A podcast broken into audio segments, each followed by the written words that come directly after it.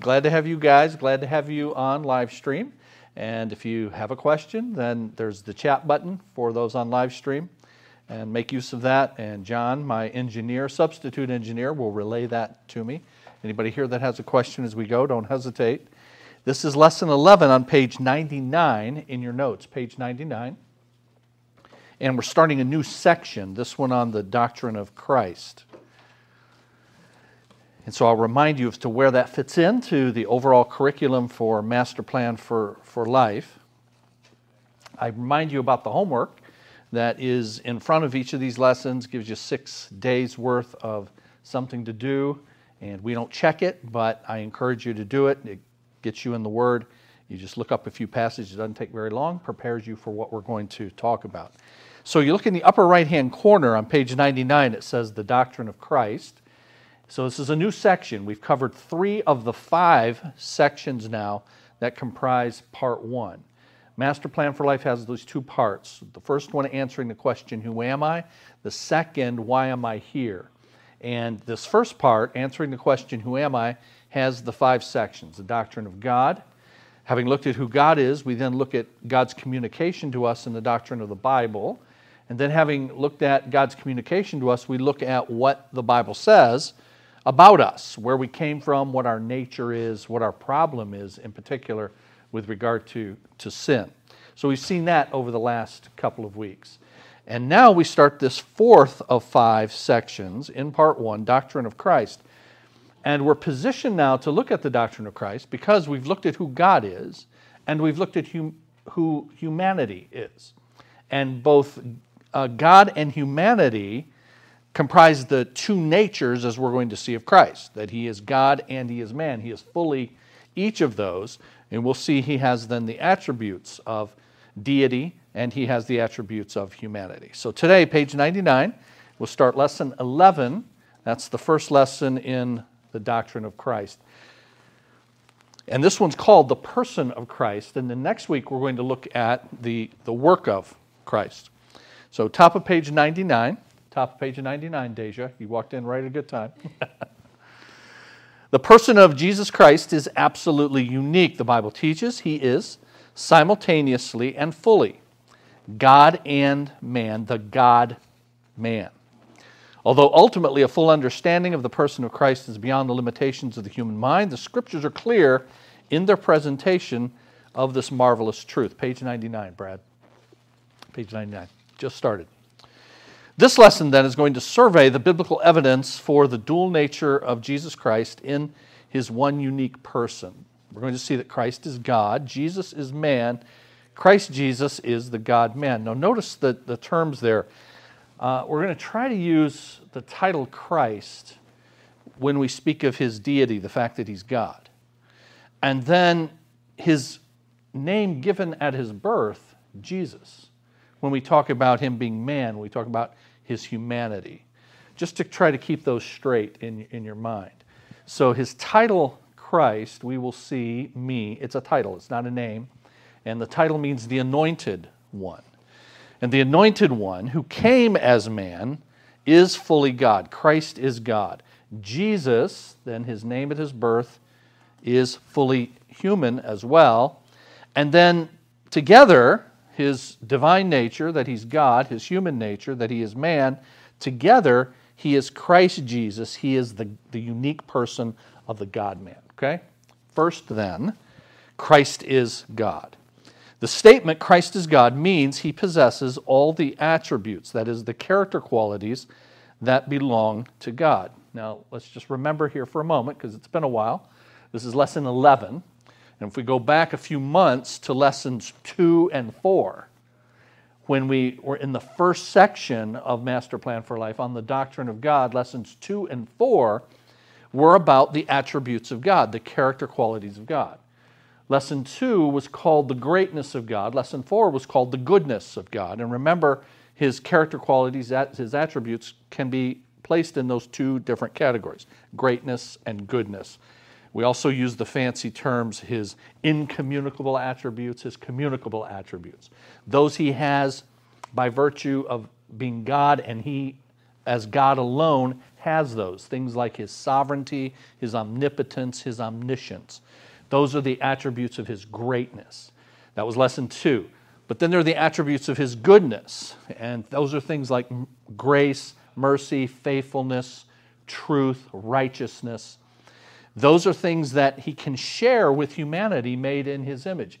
So, in a limited fashion, we can reflect those attributes that, that God has. They shine in their fullest in, in his person, but we can share those as well.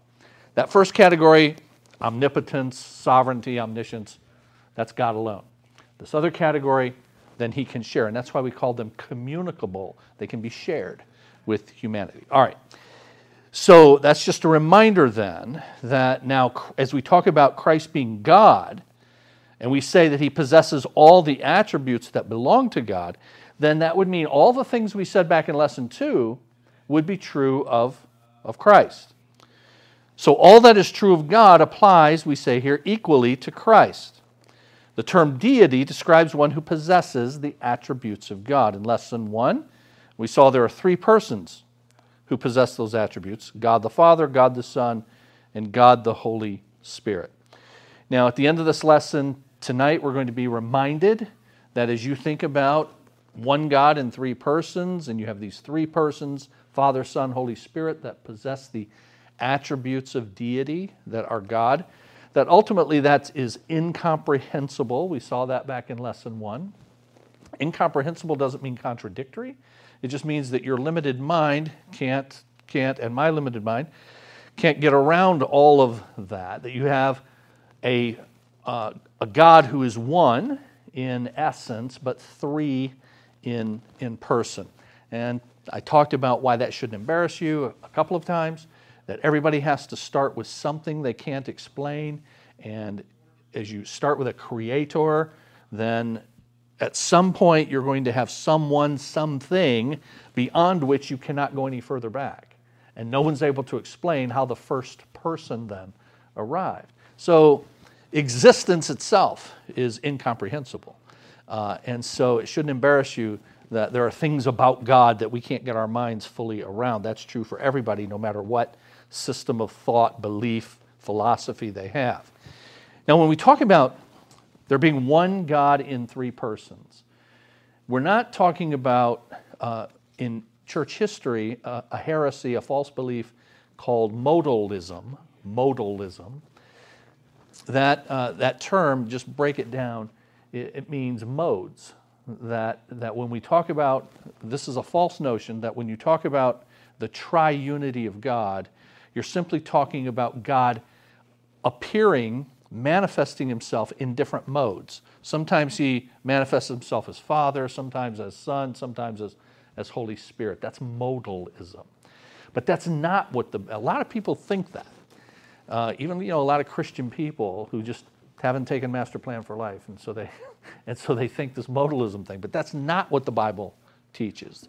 The Bible teaches he is simultaneously Father, Son, Holy Spirit. He isn't sometimes Father, sometimes Son, sometimes Holy Spirit. He is all of those at, at the same time. One God in three persons all the time. This lesson deals with the second person of the triunity, the Son of God, God, God the Son. So, first of all, deity, that is, uh, that is godness, that he has the attributes of God. That's what we mean, as we say in that previous paragraph, by deity. Deity is ascribed to Christ in Scripture. The Scriptures state that Christ existed before his birth, and so he had pre existence. Before he ever came as a child in Bethlehem, he existed from eternity past. Many mistakenly believe that Christ came into existence at the birth of Jesus. But The Bible teaches that the person of Christ has existed eternally as God. There never was a time when he was not. You see, you see what it says there? Now, we probably should put that in quotation marks. A time when he was not. And here's why because it's a quote. And it's a quote from church history from the fourth uh, century from a guy named Arius, uh, A R I U S, Arius. And Arianism uh, teaches that there was a that, that he's a created being. And in the opening centuries of Christianity, there was this debate. And as a matter of fact, Arius was influencing lots of people to this false idea that Christ was not eternal, but rather had been created. He's something less than, than God. And there were great debates about this, and there was a council, the Council of Nicaea, in 325 AD, 325 AD. And it ultimately declared Arianism and Arius to be false, a heretic. Uh, his major opponent was Athanasius, a guy named Athanasius. So you have Athanasius, you have Arius. At the time, Arius had the upper hand until Athanasius, over time, was able to convince people what the Bible taught. Uh, just as a quick aside, this council nor any other council defined the truth. It didn't define the truth, it simply described the truth the Bible already taught. But it's a good thing you had people come together and recognize the truth of what the Bible actually taught about something so important as this. And so here's Athanasius. Arius is carrying the day initially, and Athanasius was at one point taught, uh, told, Athanasius, the whole world is against you. And he reportedly replied, Well, then I'm against the world. so he just stood up, he taught what the Bible said, and ultimately held sway. Arianism, though, lives on. The idea that there was a time, because Arius said there was a time when he was not. That's a quote from the heretic Arius. There was a time when Christ did not exist, that he was created. Now it lives on today, this idea that Christ was created. Uh, anybody know who might teach that idea that Christ was created? Jehovah's Witnesses. Jehovah's Witnesses. And uh, in, in John chapter 1 and verse 1 that I mentioned last week, in the beginning was the Word, and the Word was with God, and the Word was God. I mentioned it in the sermon also last week as well. Uh, and this then in the first chapter of John, John identifies as being Jesus Christ. The Word was with God, and the Word was, was God. The Jehovah's Witnesses actually changed the translation of that. They have their own translation of the Bible called the New World Translation of the Bible. 1952. 1952. So it's a little bit of a Johnny come lately, but 1952. And they translate John 1 1. In the beginning was the Word. The Word was with God, and the Word was a God. Small g. A God. So they have Jesus as being like a mighty angel. In fact, they call him the Archangel Michael. That's actually who Jesus is, according to Jehovah's, Jehovah's Witnesses. Bible teaches he is, he is fully God, as we, will, as we will see. So, contrary to Arius, contrary to the Jehovah's Witnesses, there never was a time when he was, when he was not. So, as we celebrate Christmas now in the next few weeks, we're not celebrating the beginning of his existence. We're celebrating the beginning of his ministry on earth. So, God, who always has been, now, 2,000 years ago in Bethlehem, came to earth to begin his mission on earth. And that's what we celebrate at, at Christmas. So, never get the idea that when you see Jesus in the manger, that you're seeing the beginning of Christ's existence. He who existed from all eternity past has now come as, as humanity in this incredible thing that we will talk about in a little bit, becoming man in what we call the incarnation. We'll see that in a little bit. So the scriptures state that Christ existed before his birth, he pre existed. You see that in a number of ways. One, he existed prior to creation. John, Genesis 1 1, in the beginning, God created the heavens and the earth. And then again, John 1 1, in the beginning was the Word. That in the beginning is on purpose. From John in the New Testament, he's using the exact same language that Moses used in Genesis chapter 1 in the beginning. But he's saying that just like Moses said, in the beginning, God, I, John, am saying, in the beginning, Christ was there. And he created. And the Word became flesh, and he made his dwelling among us.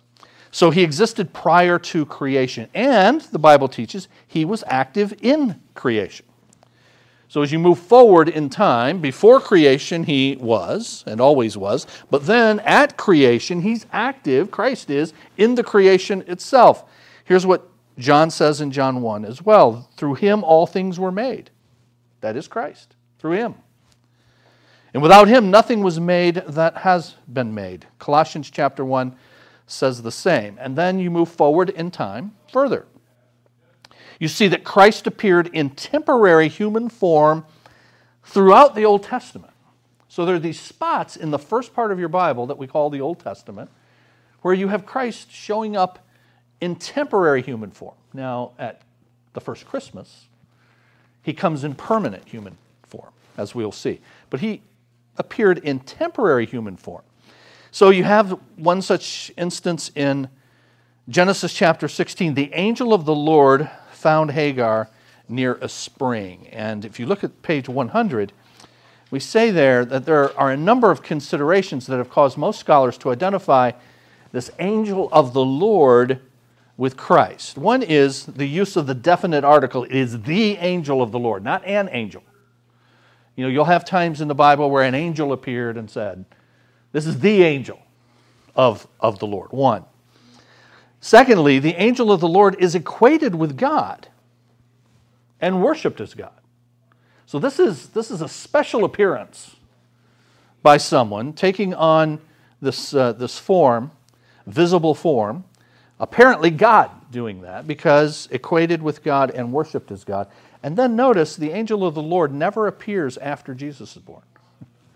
So you've got the angel of the Lord appearing a number of times in the first part of your Bible, but then never after Never in the New Testament after Christ has come as, as man. And then moving forward as well, you have Christ claiming to have existed prior to Abraham. So when you come now to the New Testament, and Jesus has been born, and he is now walking the earth and he's teaching, and he is acquiring uh, opposition to his, me- his person and his message. The Gospel of John, among others, but John really records this opposition that he was getting from the religious leaders. As we go through the book of Acts on Sunday mornings, this coming Sunday, we're going to be looking at Acts chapter 4, and we're going to see now for the first time that Peter and the, some of the apostles are jailed for preaching the gospel of Christ. Well, this is, should be no surprise because they are preaching the, the message of one who himself was opposed by the, the religious leaders. And you see that throughout the Gospels, in particular in the Gospel of John. And you see here in John chapter 8, Jesus is answering them. Uh, and, and they're just, they're appalled at the idea that, that Jesus would claim to be greater than Abraham. I mean, Abraham was the greatest figure in all of Judaism. And here are these Jewish religious leaders, and they're saying, Who do you think you are? And Jesus says, Before Abraham was born, I am. And back some weeks ago in here, I think I mentioned to you the significance of that when Jesus said, Before Abraham was born, you know, he, he uses this language on purpose. Uh, before he was born, I, he doesn't say, Before Abraham was born, I was. He says, Before Abraham was born, I am. Now, here's why that's on purpose and why that's interesting. Because that too is really a quotation. And it's a quotation going back to the first part of your Bible. Jesus says this in the New Testament, John chapter 8. But 1,500 years earlier, that language had been used in a famous incident in Exodus chapter 3. Exodus chapter 3, where, where God speaks to to Moses. And Moses is speaking to God, and God is telling Moses, calling Moses, to go to Egypt and confront Pharaoh and say, Let my people go. And Moses doesn't want to. And so Moses says, You know, you know I can't talk. You know, I can't, I can't do this. And, and besides, who am I going to say sent me? What am I going to tell?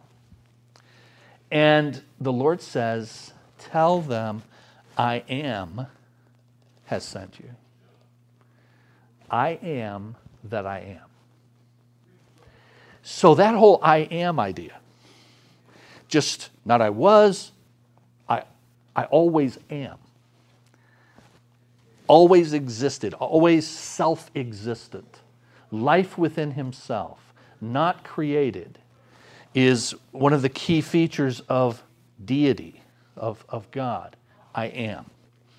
In fact, his personal name, the personal name of God, in the first part of the Bible, Yahweh, means self-existent. It's, it, in fact, it's, um, it's spelled much like the verb of being that's translated I am. So the very name, Yahweh, the Lord, is the self-existent one. So now when Jesus uses that in the New Testament, there's this whole history to it. The name of God appearing to Moses, I am that I am. And Jesus says, Before Abraham was born, I am. Well, when they hear that, oh man, that is too much. And if you read the end of John chapter 8, what they do at that point is they pick up stones to kill him. And they, and they say the reason they're picking up stones to kill him is because he, being a mere man, makes himself equal with God. So sometimes you'll hear people say, you know, Jesus never claimed to be God. Well, his detractors thought he did because they wanted to kill him for it. The Bible certainly declares him to be God. John 1 1, in the beginning was the Word, the Word was with God, and the Word was God. And then Jesus himself equates himself with God by saying, I am. And that's exactly the way those who hated him understood it as well. Uh, I think I told you a few weeks ago this, you know, I am idea is sacred, obviously. You know, it's related to the name of God, Yahweh. It refers to his self existence. So then, when Kenneth Copeland says, Jesus said, I am, and bless God, I am too. Oh, wow. What does that make you, Kenneth? Since Jesus was claiming to be God, what are you claiming to be? You, you, see, guys, when I tell you, and I say a lot, you know, from the pulpit, don't watch these people, don't send these people any money, they're charlatans, they're liars, right? When I say this, it really sounds harsh. I mean every word of it. It's not hyperbole, I mean every last word of it. They are liars and they have their reward. And God will punish. And it will, and it will be frightening. Uh, the punishment God will inflict on those who use His name for their own benefit and for their own money. All right, can you tell how I feel about this? All right. So here's secondly a second proof of the fact that Christ, the scriptures teach that um,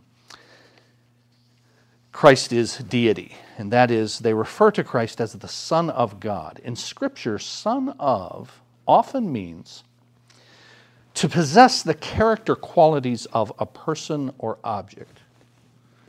So here's an example. In Genesis 5:32, the original Hebrew literally says Noah was the son of 500 years. What, what does that mean? It means he looked old. the son of 500 years. He's got the, he's got the character qualities of somebody 500 years, 500 years old, the son of 500 years. In your New Testament, Acts 4:36, Barnabas was known as the son of encouragement. In fact, Barnabas is not his real name, that's a nickname. And it's his nickname, son of encouragement, because he was such an encourager. And so they called him Barnabas. But it means son of encouragement. Now, what does that refer to? Well, it's one who has the, the character qualities of encouragement that displays that. Christ's enemies understood the phrase Son of God to mean equality with God. Here in John chapter 10, we are stoning you for blasphemy because you claim to be God. Jesus answered them, Why do you accuse me of blasphemy? Because I said I am God's Son. They understood to say, You are God the Son or God's Son to mean you have the character qualities of God. And they were looking to stone him for claiming to be God. So the fact that Jesus is referred to as the Son of God indicates that he possesses the attributes of God. Now, when folks join our church, uh, they fill out a one page application. First question is Who do you believe Jesus is? And then uh, folks answer that.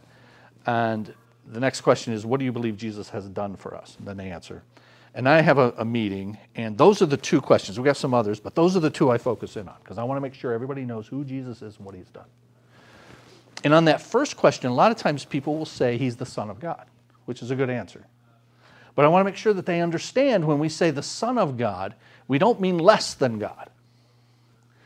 Because I've found that some people think that because that terminology, son of, the way we think of a child, if you're the child of someone, that means you came into existence at some, at some point.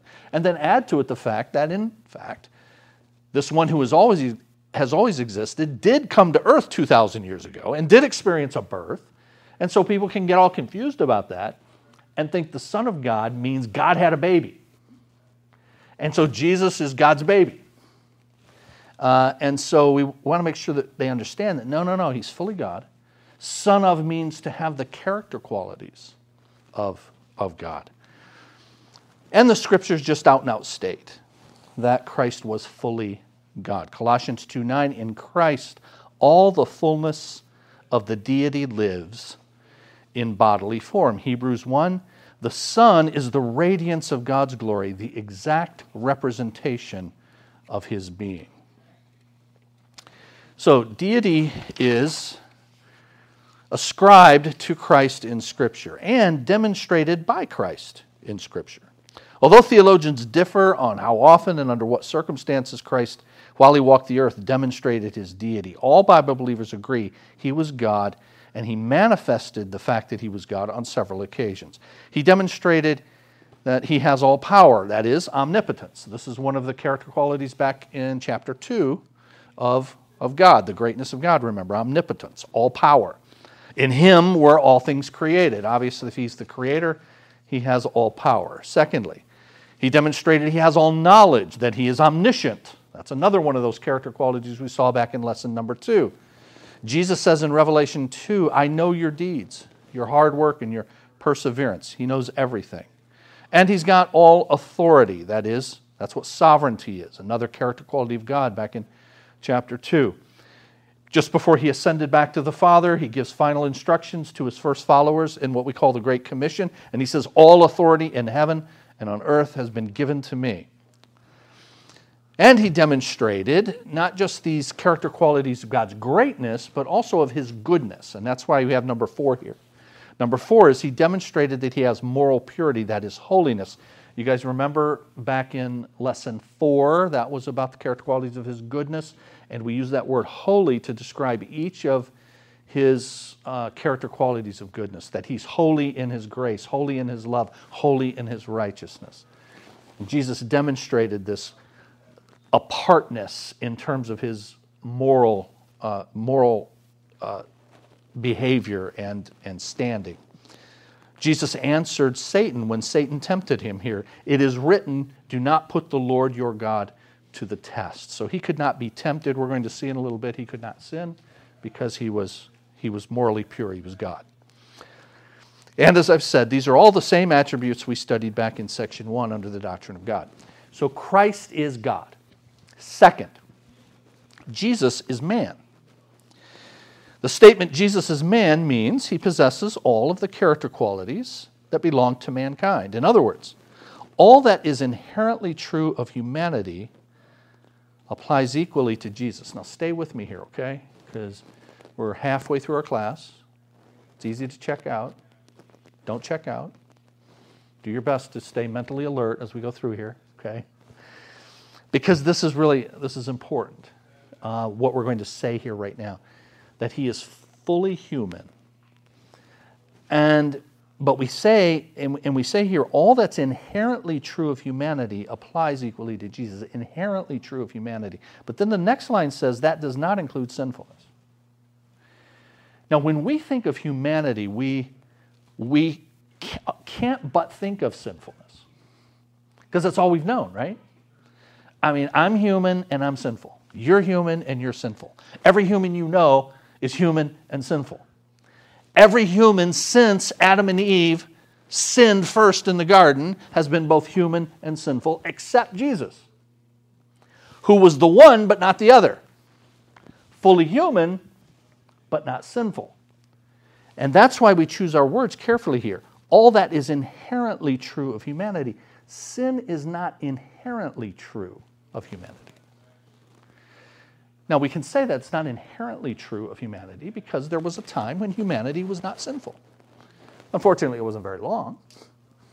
Adam and Eve in the garden, they were fully human, but not sinful, meaning sin then is not natural to the human state, but rather it became part of human nature after the first sin.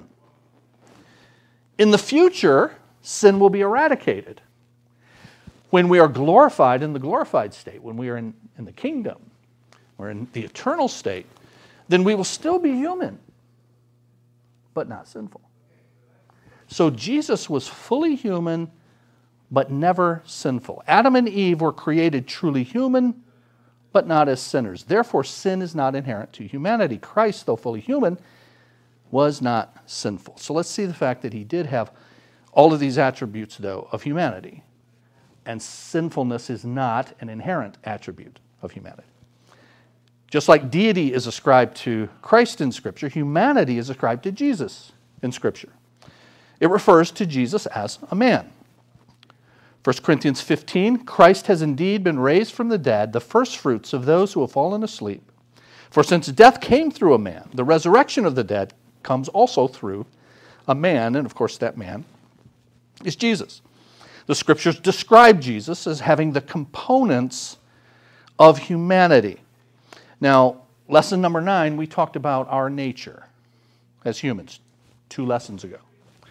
And we saw there that we have a material component and an immaterial component. You guys remember that? So we have body and we have spirit. Matter, immatter, uh, physical, and, and spiritual. And what we're saying here is Jesus then has those components as well, both. He has a human body and he has a human, has a human spirit.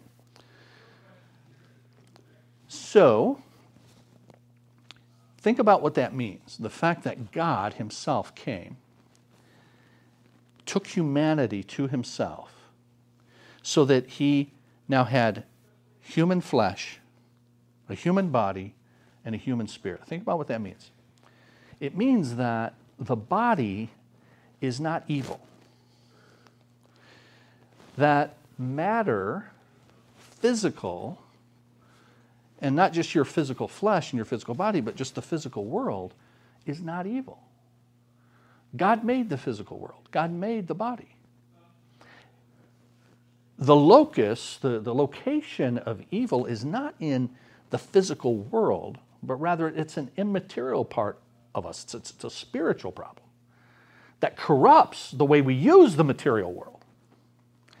Now, here's why that's important because a lot of people think that the body is unimportant. In fact, going back in church history again, there was another heresy called um, Gnosticism. And the Gnostics, uh, that's the Greek word for the knowers, and uh, part of what they supposedly knew was this, what's called a dualism. It comes from Plato. You remember, you remember him as a Greek philosopher, Plato, P-L-O, P-L-A-T-O? And Plato called the body, this is a quote now, the body is the prison house of the soul. That it's the soul that really matters, it's the immaterial part that really matters. And unfortunately, you're stuck with it trapped in this body, in this physical presence. And it's this dualism between what's good, the spiritual, and what's evil, the physical. And what we got to do is focus on the spiritual and not the physical was the idea. And you get a lot of Christians, you get you know, preachers who say this kind of stuff. I remember seeing a video a couple of years ago, and it was chilling, really, by this guy at a Bible college, a Bible believing Bible college, good guy otherwise, just theologically mistaken. And he's talking about how to counsel people. And he's using an example of counseling a woman who has been sexually abused. Now, that's a serious matter, don't you think? So be careful in what you say about that, right? And yet, this guy says he says, you know, look, I'm, I'm paraphrasing this part, then I'll give you the quote. But he says, look, what happened to you there only happened to your body. Notice it only happened to your body. And now here's the quote. And that's the throwaway part. Your body is the throwaway part. You see, you see the dualism, you see the Platonism here, that it's only the spiritual. Focus on what's really important, the spiritual part. Don't worry about, yikes. Okay? And that is just couldn't be more wrong, but it's based on this, this long, unfortunate tradition that goes all the way back to Plato and Greek philosophy, and it's infiltrated even Christianity going back to the first century. In 1 John chapter 4, 1 John chapter 4, and verse 2, 1 John 4 2, John says there, if anyone denies that Jesus has come in the flesh, he says that, then he is a false teacher and an antichrist. Wow. He uses strong language, doesn't he? But notice what he's pointing at. If you deny, which is what was happening in the first century, you had these Gnostics who believed in this dualistic idea, and the body is not important, and so they would say, God could not have come as man. He couldn't have because the body's evil. And so John says if anyone denies that Jesus has come in the flesh, then they're a false teacher and an antichrist. All right, so the Bible describes, the scriptures describe Jesus as having both components, the physical and the spiritual, body and spirit. Third, the scriptures refer to Jesus as the Son of Man. Jesus' favorite title for himself is the Son of Man. He says in Matthew 20, as the Son of Man did not come to serve, to be served, but to serve. Note, bottom of page 101, the significance of the phrase son of again. This means Jesus possesses the attributes or the characteristics of humanity. So, the, all the things that are true inherently of humanity belong to Jesus. Just like Son of God means he has the character qualities of deity, then Son of Man means he has the character qualities of humanity. Top of page 102. Humanity is ascribed to Jesus in Scripture, and it's demonstrated by Jesus in Scripture by the fact that he experienced the human birth. Mary expected a child. The angel said, You will find the baby wrapped in cloths and lying in a manger. Jesus experienced spiritual and physical growth like human, human beings do. He grew in wisdom and stature and in favor with God and men, Luke 2. He experienced human emotion. Jesus wept. He even experienced human limitations because he found himself sleeping and, and getting hungry. So Jesus is fully man, that is, fully human. Let me just stop there then and talk about that. He's fully human then a little bit more. I've said that you've got even well meaning people who you know, make these mistakes about it's just the spiritual part that's important, not the physical part. And the truth is, Jesus, God having become, Christ having become human, then says, no, God made matter. He made the physical world, He made the body, and it actually ennobles our bodies, our flesh, as important to God. That's why, guys and gals, there's going to be a resurrection of the body. You're not just going to be some disembodied spirit floating around out there in heaven. That's what a lot of people think. You know, you're just this thing floating around in heaven, and you know you get a, you get you know a halo attached to whatever, and you've got a harp being played by whatever. and you pull up a cloud and you just i mean and you think about that existence and it's just i nah not for me and it's not really the way the bible describes it the bible uh, actually describes the kingdom the kingdom as a perfect environment where we have glor- we have bodies, but they're glorified bodies. That is, they're perfect bodies. And we don't die. And there's no one lame. And all the healings, I've been mentioning this on Sunday mornings, the healings Jesus did, the healings the apostles did, these are a foretaste of what will be regular fare in the kingdom. No death. And you will work and you will love your work. And you will, and you will, and you will be active in the kingdom. And then the kingdom will merge into what, where the Bible ends, just into the eternal state. And as I understand the kingdom merging into the eternal state and the new heaven and the new earth, it will be a continuation of the same, just with this difference. It moves from almost 100% perfection to absolute perfection. That's the difference.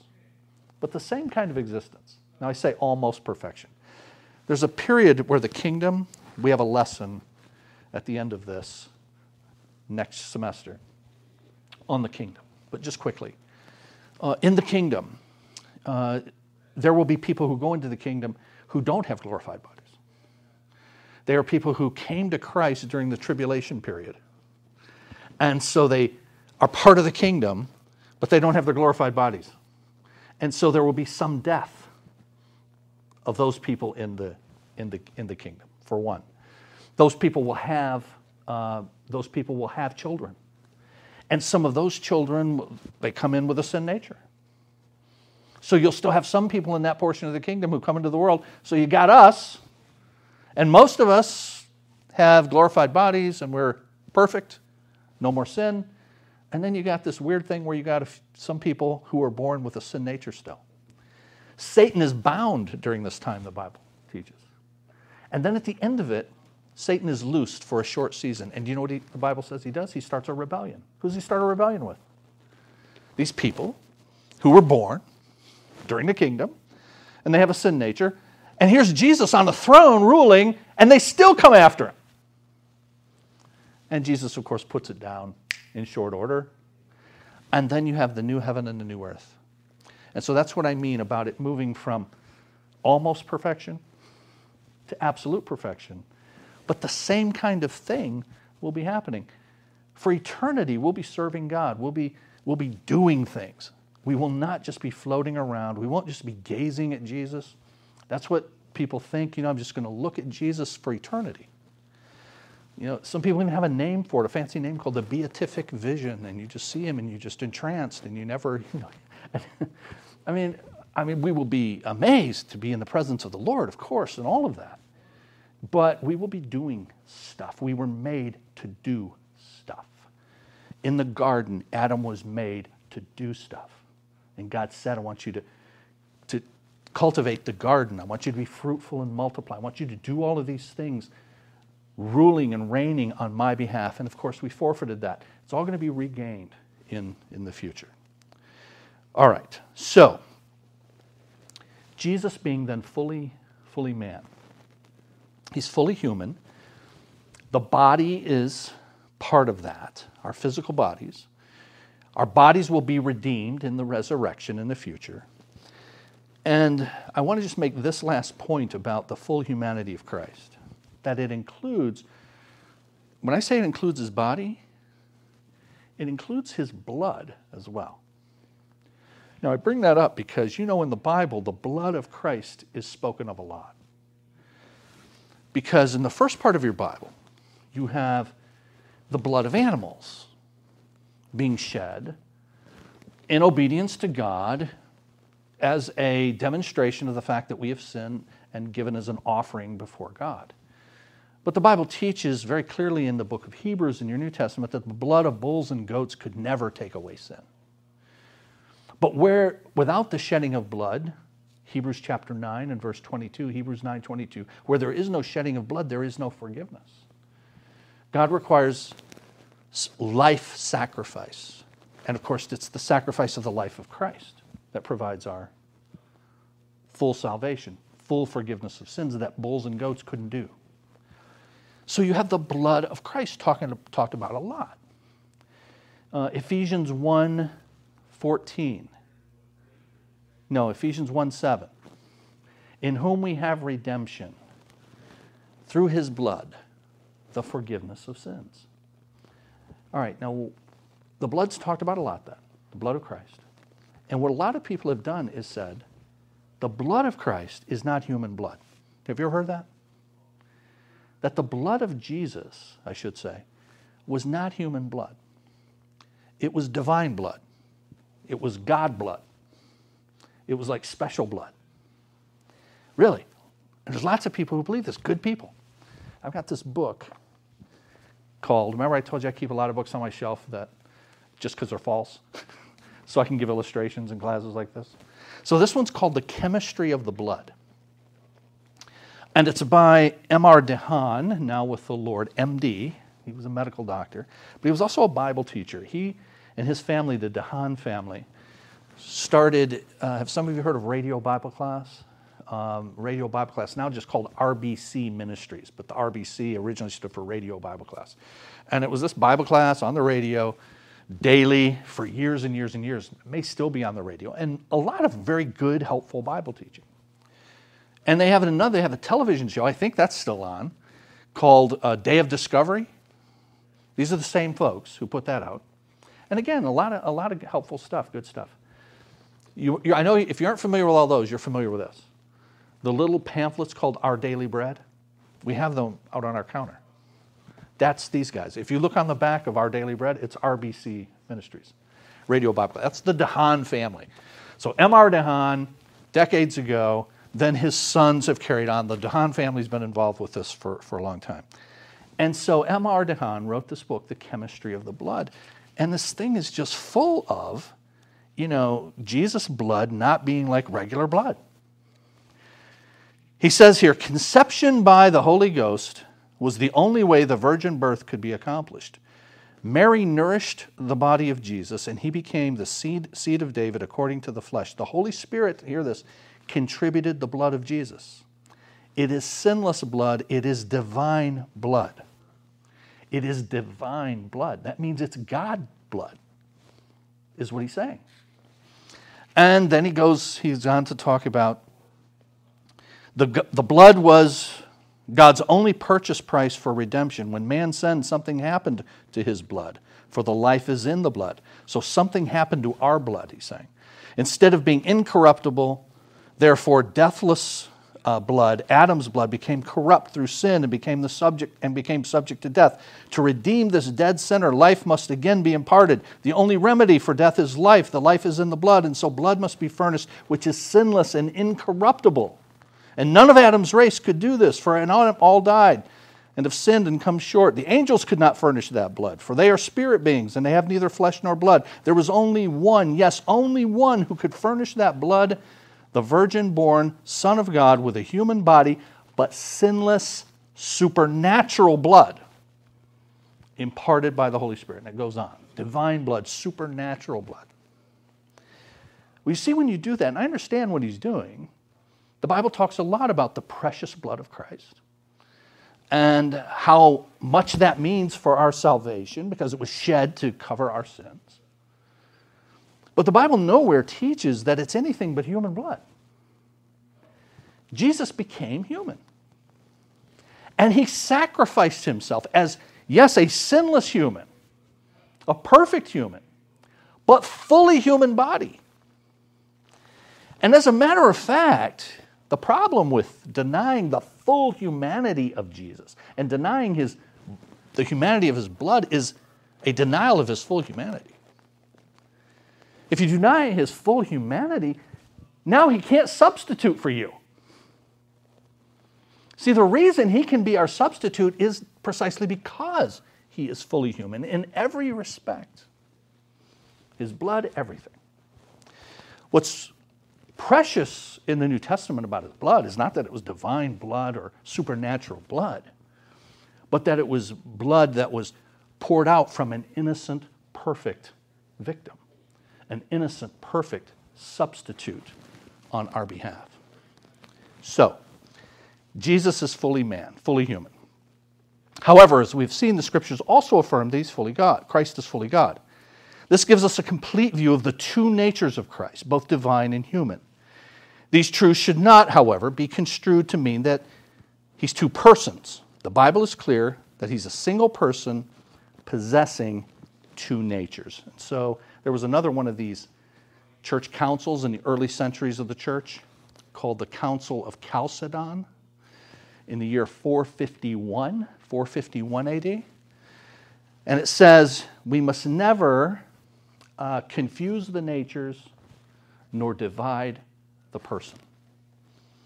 Never confuse the natures. That is, he's got two natures divine, God, human. Don't confuse those. But also never divide the person. He's not two persons. One person, two natures divine, human. He's the God man, which is the third and final point here. Christ Jesus as the God man has been shown. Christ has existed eternally as God. However, at a point in time, the second person of the triune God took to himself true humanity, thus becoming the God man. In order to unite the divine and human natures into a single unique person, God used unique means. This union of the two natures is maintained forever. Let me just stop there. Read that sentence again. The union of the two natures is maintained forever. Have you ever thought about that? So, 2,000 years ago, God the Son comes as man, takes a body to himself. And so, maintaining what he had always been and not altering that at all, he now added to that humanity and became the God man. But having added humanity, that becomes a permanent union, apparently. And I say that because a couple of things. One, after Jesus came to earth 2,000 years ago, he walked the earth and he taught and he did his work and he died on the cross and he was raised and he ascended back to the Father. After all that happened, decades after that, the apostle Paul writes in 1 Timothy chapter 2 and verse 5, 1 Timothy 2 5. 1 Timothy 2 5, and he says this There is one mediator between God and man, the man, Christ Jesus. Notice he refers to him as the man Christ Jesus. Even though he's been raised, even though he's ascended back to, to heaven, he's still human after he's completed his work. Further, when he returns, he's going to be human. He's going to actually sit on David's throne in the kingdom. And a glorified body, but nonetheless in his body. And that's why we say that union then is maintained forever. Now, how was it accomplished? The two natures were united at this word I used earlier, the incarnation. The word incarnation means to embody in flesh. So, incarnation uh, comes from Latin term carne is Latin for flesh or meat. So, uh, if you're a carnivore, that means you eat meat, right? Uh, that's where that comes from. Uh, chili, chili con carne, you've heard, right? You've heard of that? So that's chili with meat. So this incarnation then means to embody in the flesh or, or meat.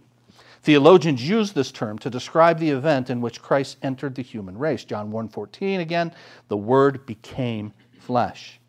And the Bible describes how that occurred. First, by means of a virgin conception.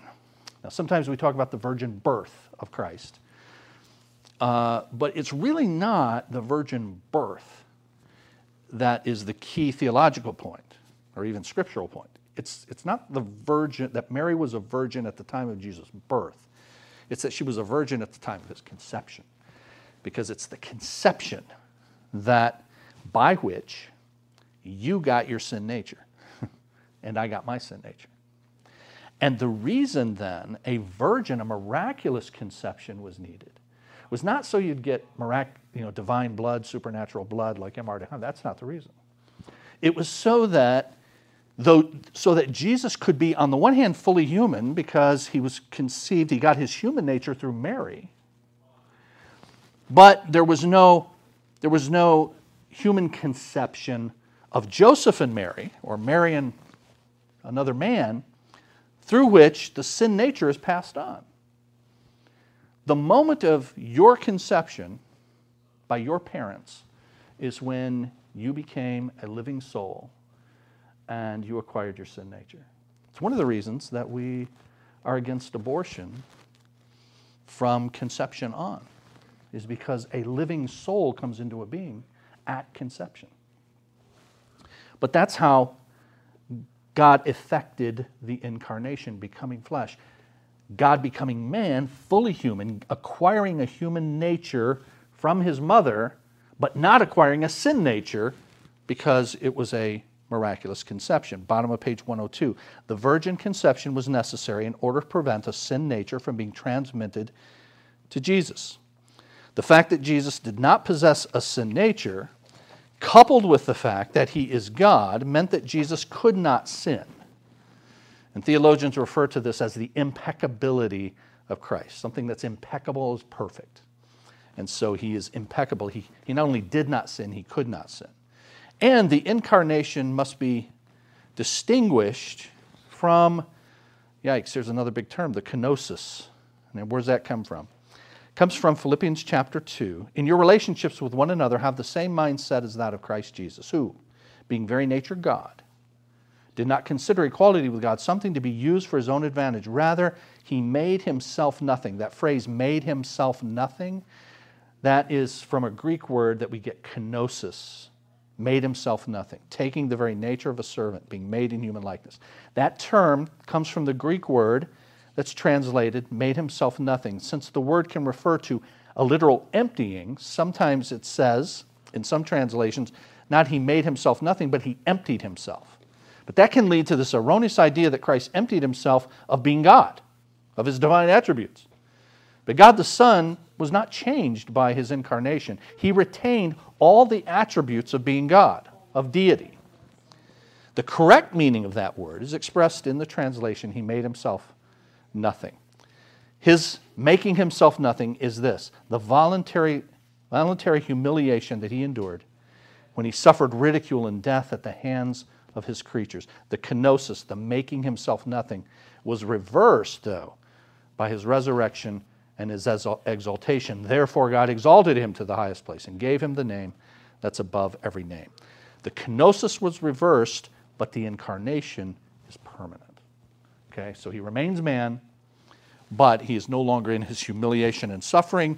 He's been raised and exalted. Third, the incarnation occurred by means of a permanent union of divine and human in one, one person. The union of the divine and human natures involved the adding of humanity to deity. We have the word adding underlined and bolded because that's the key. He's always been God. When he came to earth 2,000 years ago, he remained fully God. None of that changed. So it's not something was subtracted from his deity. That remained intact. You simply added to what he always had been full humanity. And B, the union of the divine and human natures, as I've said, is permanent, and I quoted 1 Timothy 2.5. Those two natures are, top of page 104, maintained throughout eternity. As we've said, ultimately the doctrine of the natures and person of Christ, Jesus, is like the triunity of God, incomprehensible. The doctrine cannot be fully understood by finite minds. Any doctrine that's a mystery is susceptible to error. One mark of a cult is the confusion or the denial of one of Christ's natures. So we must never deny the genuineness or the completeness of his deity, never deny the genuineness or completeness of his humanity, and, as I said from the Council of Chalcedon 451, never confuse the natures or divide the person. Okay? Yeah, don't. So if you guys will just promise never to do any of those, then I'll be a happy man and we can conclude our lesson. And thanks for coming. See you Sunday.